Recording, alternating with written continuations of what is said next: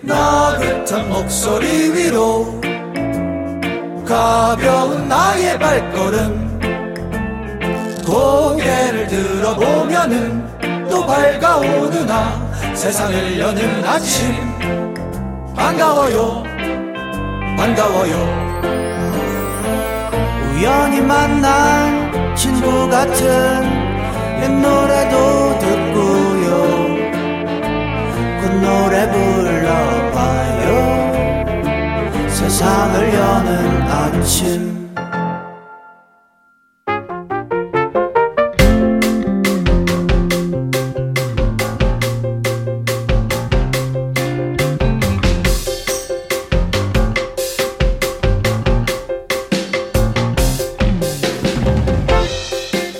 1352번님의 문자입니다. 주디, 결혼 기념일이라 아내랑 외식하기로 했어요. 아내가 좋아하는 레스토랑을 예약하고 오랜만에 고기 썰러 갑니다.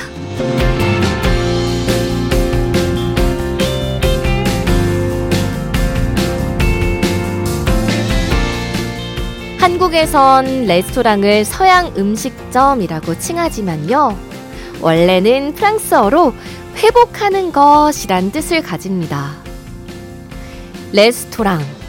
이 단어는 보양식 수프에서 시작됐는데요.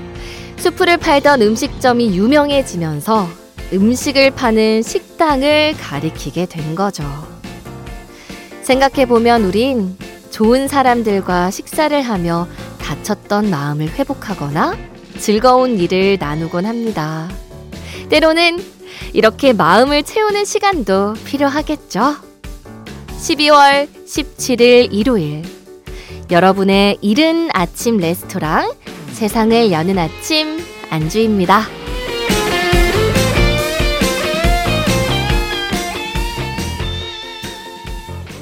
12월 17일 일요일 세상을 여는 아침 안주입니다. 시작했고요. 오늘 함께 들은 첫 곡은 god의 다시 들었습니다. 어, 뭔가 오프닝과 그리고 또 일요일이니까 저녁에 레스토랑이라도 가야 될 것 같은데요. 그쵸, 여러분? 여러분은 어떤 음식 드시면 행복하세요? 저희 노래 나가는 동안 제작진이랑 그 얘기 해봤는데, 저는요, 아, 굳이 고기까지 안 썰어도 저는 집에서 라면만 끓여 먹어도 행복해요. 아니요? 라면을 좋아해서 라면을 끓여 먹어야 행복한 것 같아요. 여러분은 어떤 음식 좋아하시나요? 일요일 점심 저녁 다 좋으니까요. 사랑하는 사람들과 네, 좋아하는 음식 드시면서 네, 행복한 시간 보내시길 바랍니다. 라면도 뭐 괜찮아요. 그쵸? 계란 넣으면 단백질도 충족되고 훌륭한 음식이라고요. 자, 여러분. 잠시 후에는 한 번 듣다 보면 계속 찾아 듣게 됩니다. 클래식의 매력을 엿볼 수 있는 클래식한 라디오 우리 김기홍 작가님과 함께 하고요. 그리고 주말인데 여러분 이따가 뭐, 뭐 드실 거예요? 어떤 음식 드시면 행복하세요? 누구랑 드시고 싶으세요? 뭐든 다 남겨주세요. 그리고 듣고 싶은 신청곡도 남겨주시면 저희가 다 들려드리겠습니다. 문자는 샵 8000번이고요. 짧은 문자는 50원, 긴 문자 100원이 추가되고요. 스마트 라디오 미니는 무료입니다. 저는 여기서 광고 듣고 우리 기용 작가님과 돌아오겠습니다. 오늘은 좀 어떤가요? 기분 좋은 하루가 되길 바래요. 지난 시간들을 가득 안고서 우리 모두 함께 여기 모여서 세상을 여는 아침 세상을 여는 아침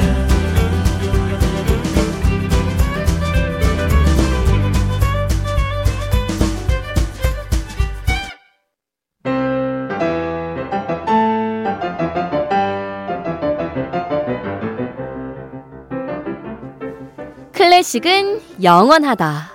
클래식한 라디오.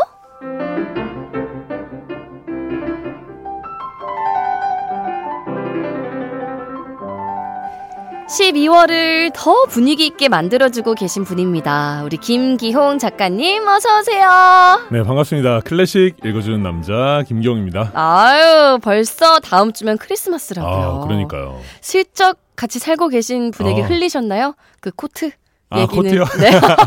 코트 얘기를 저희가 슬쩍 슬쩍, 그러니까 크리스마스 날 서로 갖고 싶은 거 사주기로 하자까지는 얘기를 아, 거기까지 가셨군요. 네, 거기까지 얘기를 해놨습니다. 그래도 거의 다 가셨네요. 맞아요. 이제 이제 그! 코, 코, 이 코에서 이제 그 얘기를 한번 꺼내 봐야겠네요. 최대한 자세히, 맞아요. 최대한 디테일하게. 맞아요. 소재까지 해가지고. 네, 명심하시고요. 네.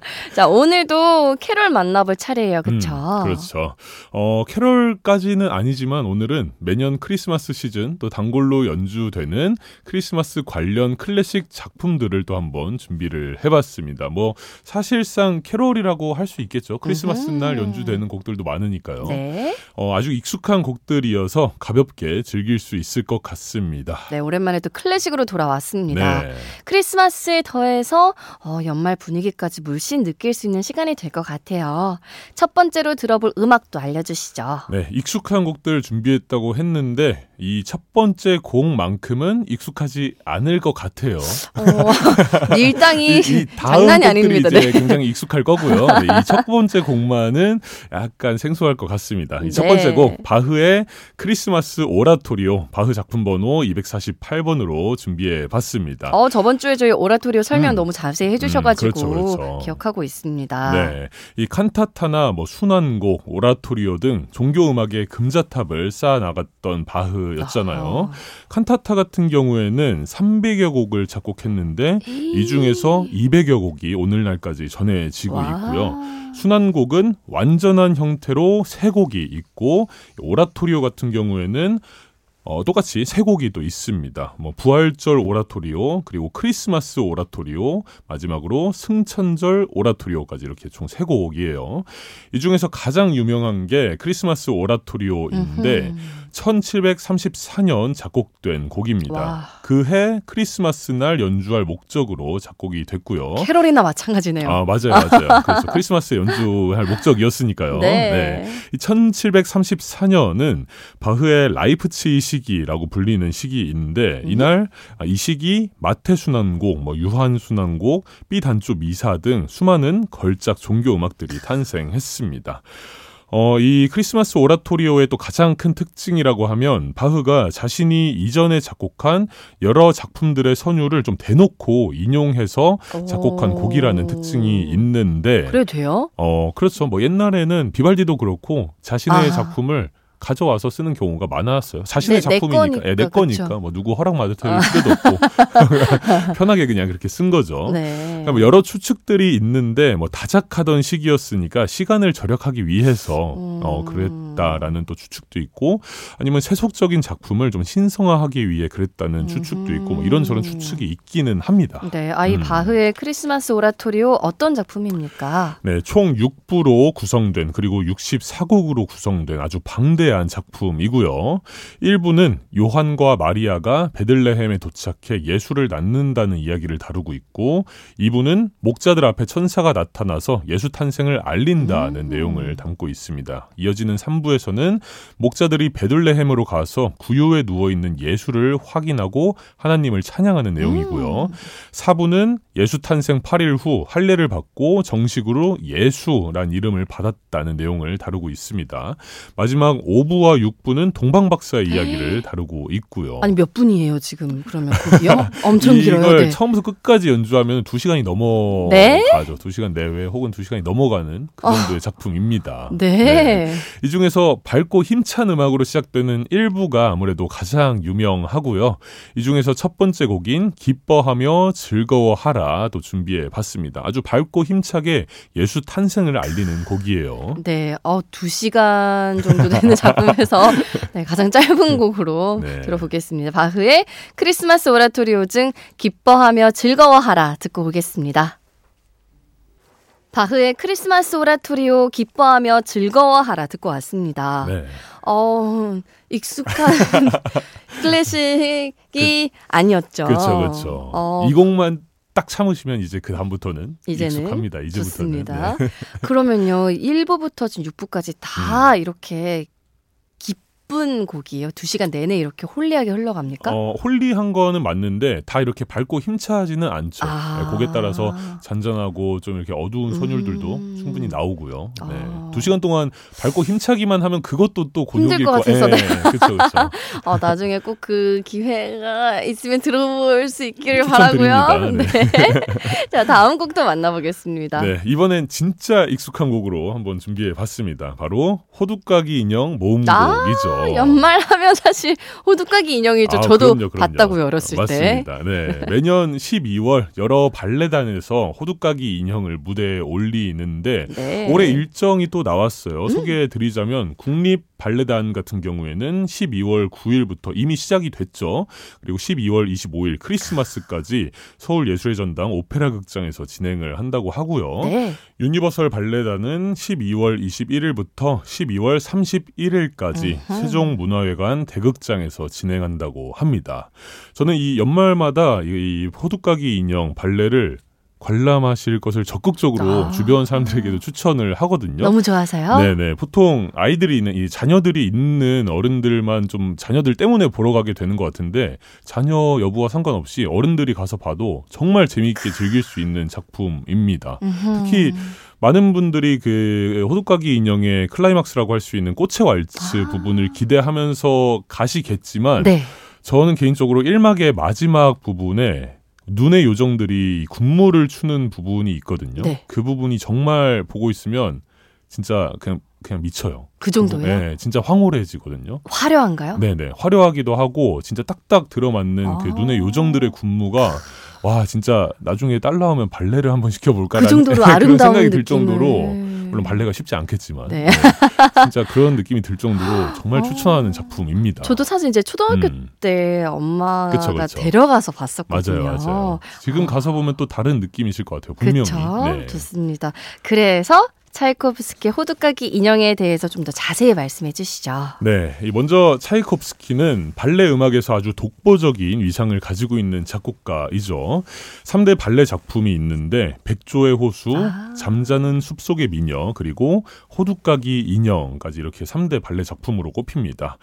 어, 차이콥스키 이전 발레 음악은 그저 메인인 이 발레를 돋보이게 해주는 역할에 그치고 있었는데, 그래서 이 차이콥스키급으로 인정받는 작곡가가 발레 음악을 작곡한다고 이게 이해할 수 없는 음, 행보였다고 왜? 해요, 당시에는. 예. 그러니까 다른 곡들, 뭐 교향곡이나 음. 협주곡이나 이런 곡들 작곡해서 더 위상을 드높이지, 왜 굳이 발레 음악을 작곡을 하냐, 음. 이런 시선이 좀 있었다고 합니다.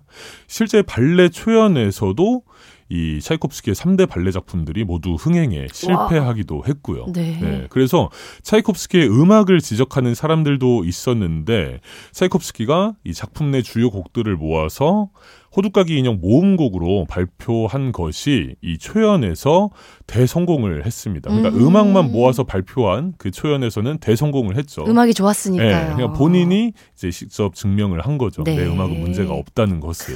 네. 그래서 오늘날까지도 이 모음곡은 자주 연주되는 작품이기도 합니다. 와 흥행에 실패했는데 모아서 발표까지 했어요. 그렇죠. 자신감이 어마어마했던 거죠. 맞습니다. 자, 그래서 이 호두깎이 인형 모음곡 중에서 우리가 들어볼 곡은 어떤 곡인가요? 네, 대표곡인 꽃의 왈츠 준비해봤습니다. 작품 후반부, 꽃의 왈츠 같은 경우에는 작품 후반부에 별사탕 요정의 시녀 24명이 추는 화려한 군무의 배경 음악으로 쓰이는 곡인데요. 목관악기와 하프의 도입부에 이어서 세 개의 왈츠가 또 차례로 등장하는데 모두 이 세 왈츠 모두 차이콥스키의 이 선율의 마법사라 불리는 아. 차이콥스키 선율의 진수를 느낄 수 있는 작품입니다. 네, 진짜 연말 분위기 제대로 나는 곡들입니다. 음. 찰콥스키 호두깎이 인형 모음곡 중 꽃의 왈츠 먼저 듣고 오겠습니다.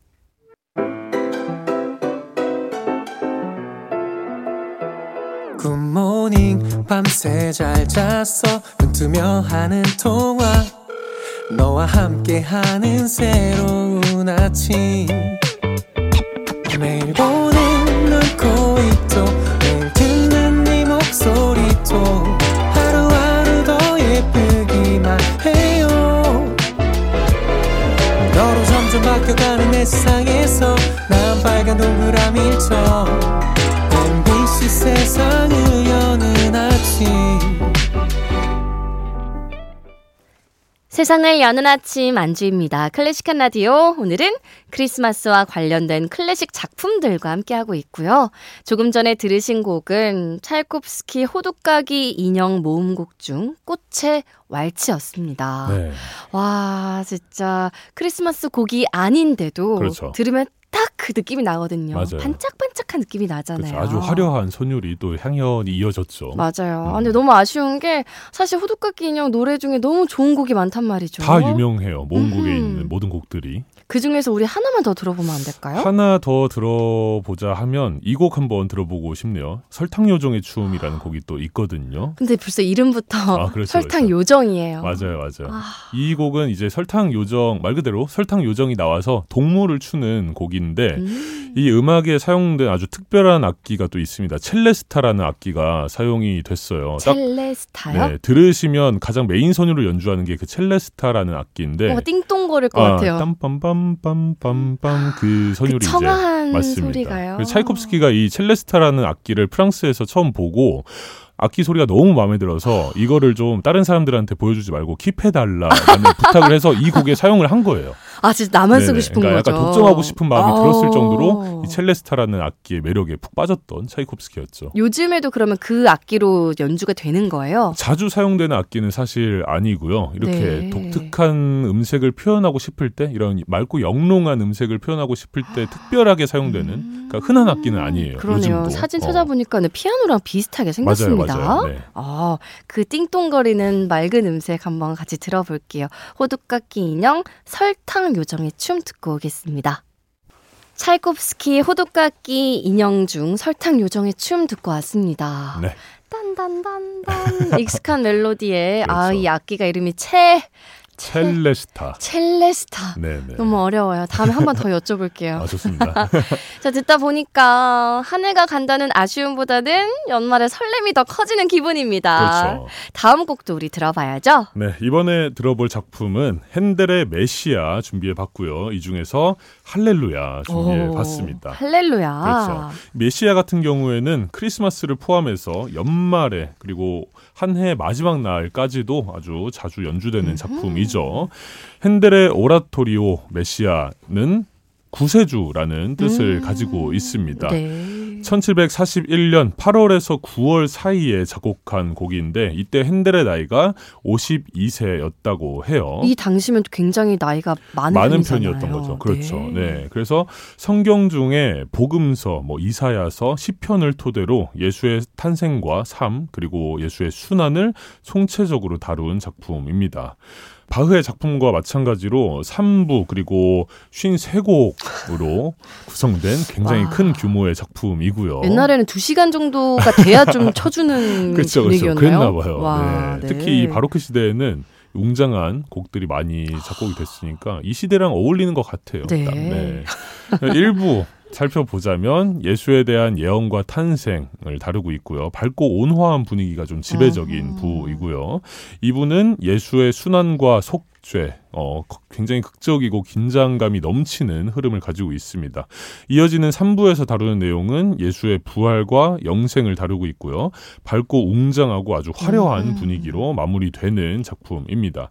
이 시기 아까 말씀하셨던 것처럼 52세의 나이를 가지고 있었으니까 네. 건강도 굉장히 악화되고 있었고 또 핸델의 오페라 사업 실패로 파산 지경에 이르렀던 아주 힘든 상황이었다고 오. 해요. 그래서 핸델이 이제 지인의 부탁을 받고 아, 인생의 마지막 도전이다라는 마음가짐으로 오페라가 아닌 오라토리오를 작곡한 곡이 바로 이 메시아입니다. 오라토리오를 작곡한 이유도 오페라는 제작비가 좀 많이 드는 편이거든요. 아, 그래서 너무 커서요. 그렇죠, 그렇죠. 제작비를 절감하기 위해서 지금 내 상황이 이렇게 안 좋으니까. 제작비를 절감하자 해서 오라토리오를 작곡한 것이죠. 음. 이 어려운 시기에 몰입해서 24일 이 53곡이 담겨 있는 작품을 24일 만에 아주 빠르게 작곡한 이런 작품입니다. 이 천재는 작곡하면서 천재입니다. 굉장히 와. 눈물도 많이 흘렸다는 그런 설이 있어요. 그러니까 굉장히 좀 무라일체라고 해야 될까요? 네. 이렇게 몰입해서 작곡한 작품인 것이죠. 잘 음. 됐겠죠. 그럼요, 그럼요. 오늘날에도 이 핸델의 메시아 모르는 사람 없잖아요. 네. 당시에도 굉장히 또 성공을 했던 작품입니다. 다행입니다. 다행입니다. 네.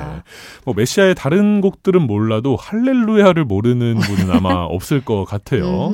음. 2부의 마지막 곡이자 전체 곡 중에서 44번째 와우. 곡이고요. 네. 네. 곡이 시작되면 이 할렐루야는 관객 모두가 기립하는 전통이 어? 또 있는 곡입니다. 왜요? 음, 음악이 너무 좋아서요? 두 가지 설이 있는데 이 런던 초연 당시에 관객 속 조지 2세 당시 국왕이었죠. 네. 조지 2세가 할렐루야가 시작되자마자 감동받아서 자리에서 기립을 해서 들었다. 아. 그게 이제 지금까지 이어져 내려온다라는 설이 첫 번째 설이 고 국왕이 일어났으면 어, 같이 그렇죠. 다 일어나야죠. 네. 네. 그리고 조지 2세가 두 번째 설은 이 조지 2세가 연주장에 늦게 도착을 해서 이때 마침 할렐루야가 시작되고 있었을 때라고 어, 해요. 네. 그래서 사람들이 국왕에게 경의를 포하기 위해 어. 기립했 다. 그게 이제 전통적으로 이어지고 있다라는 이 두 가지 설이 있습니다. 네. 신세곡 중에 44번째 들어오면 많이 지각이거든요. 많이. 늦었죠. 네. 그래서 많이 그래서 늦었어요. 저는 첫 번째 설인 것 같아요. 자, 이유가 어쨌든 박수가 나올 만큼 유명하고 좋은 곡입니다. 네. 헨델의 메시아 중 할렐루야 듣고 오시죠. 세상을 여는 아침 안주입니다. 클래식한 라디오 우리 김기홍 작가님과 크리스마스 분위기 물씬 나는 클래식들과 함께하고 있고요. 할렐루야까지 잘 듣고 왔습니다. 네. 벌써 마지막을 향해 가고 있는데 음. 아 사실 기다리는 곡이 있는 거 아시잖아요. 아, 그렇죠. 그럴 줄 알고 또 마지막 곡은 이 곡으로 한번 준비해 봤습니다. 주디가 거의 유일하게 좋아하는 클래식 음악인 것 같아요. 르로이 앤더슨의 크리스마스 페스티벌 마지막 곡으로 준비해 봤습니다. 아, 마지막 곡은 이거죠. 네. 사실 저도 작년에 이제 작가님이 자세하게 소개해 주시면서 더 익숙해진 그렇죠. 곡이잖아요. 맞습니다. 생소한 분도 계실 거예요. 그렇죠. 마 이제 르로이 앤더슨이 작곡가부터 설명을 드려야 될 것 같아요. 네. 미국 매사추세츠주 케임브리지 출신의 작곡가이고요. 일생을 보스턴에서 머물면서 보스턴 팝스 오케스트라의 전담 작편곡자로 활동했던 인물입니다. 짧고 가벼운 light 클래식 위주의 작곡 활동을 펼쳐서 오늘날의 우리가 음. 듣기에도 굉장히 부담 없는 곡들이 많이 있고요. 맞아요. 음. 크리스마스 페스티벌. 어, 제목부터 그냥 크리스마스 그 자체잖아요. 맞습니다. 이 크리스마스 페스티벌은 1950년 아서 피들러, 당시 보스턴 팝스 오케스트라의 지휘자 아서 피들러가 성탄절에 연주할 레퍼토리를 요청하면서 작곡 후 초연에 올려진 아. 작품입니다. 앨범 발매의 경우에는 이 초연이 이루어진 지 2년 뒤인 1952년 이 보스턴 팝스 오케스트라의 연주와 앤더슨의 직접 지휘로 데카사에서 LP 앨범이 또 발매됐어요. 음흠. 크리스마스 페스티벌이라는 LP 음반이었는데 이 곡의 오프닝 트랙으로 아. 이 작품이 사용됐죠. 네. 지난주에 다뤘던 기쁘다 구주 오셨네 기억하시죠? 네. 뭐 아름답게 장식하세 Deck the Halls 기억하시죠? 음. 네, 이런 곡들을 포함해서 old 캐럴 아홉 곡이 메들리 형식으로 연주되는 작품입니다. 진짜 처음부터 끝까지 다 익숙한 곡이어서 음, 그렇죠. 듣기 너무 좋다고요. 네네 듣고 계시면 벌써 크리스마스가 온 건가 하신 기분 드실 겁니다. 맞습니다. 아, 오늘도 따뜻하고 포근하고 웅장한 크리스마스 분위기로 채워주셔서 너무너무 감사하고요. 헉, 우리 다음 주는 크리스마스 이브에 만나겠네요. 그렇죠. 작년에는 크리스마스 당일이 일요일이었는데 네. 올해는 또 이브가 일요일이더라고요. 음흠. 저는 그래서 이브에 좀 더 좋아요. 예, 그 분위기를 만끽하는 편이거든요. 좋아요. 아, 크리스마스 당일은 만나서. 그냥 주로 집에 있는 편이에요. 음. 나가봤자 사람 구경 너무 많아요. 예, 그렇죠? 그래서 이분 날 약간 그런 감성을 즐기는데 딱 맞게 일요일이 마침 이브여서 또 알차게 좋습니다. 한번 준비해 보겠습니다. 근데 또 북적북적한 게 크리스마스의 맛이라고요. 그 맛이긴 해요. 네, 네. 우리 작가님 오늘도 너무 감사했고 우리는 그러면 크리스마스 이브에 만나요. 안녕. 안녕. 자, 제가 너무 좋아하는 르로이 앤더슨의 크리스마스 페스티벌 오늘 끝곡으로 들려드리면서 저도 인사드리겠습니다. 여러분, 자, 즐거운 주말 감기 조심하시고요. 행복하게 보내세요. 지금까지 구성의 양지원, 황수진, 연출의 조민경, 저는 안주였습니다. 내일도 주디피아로 놀러오세요.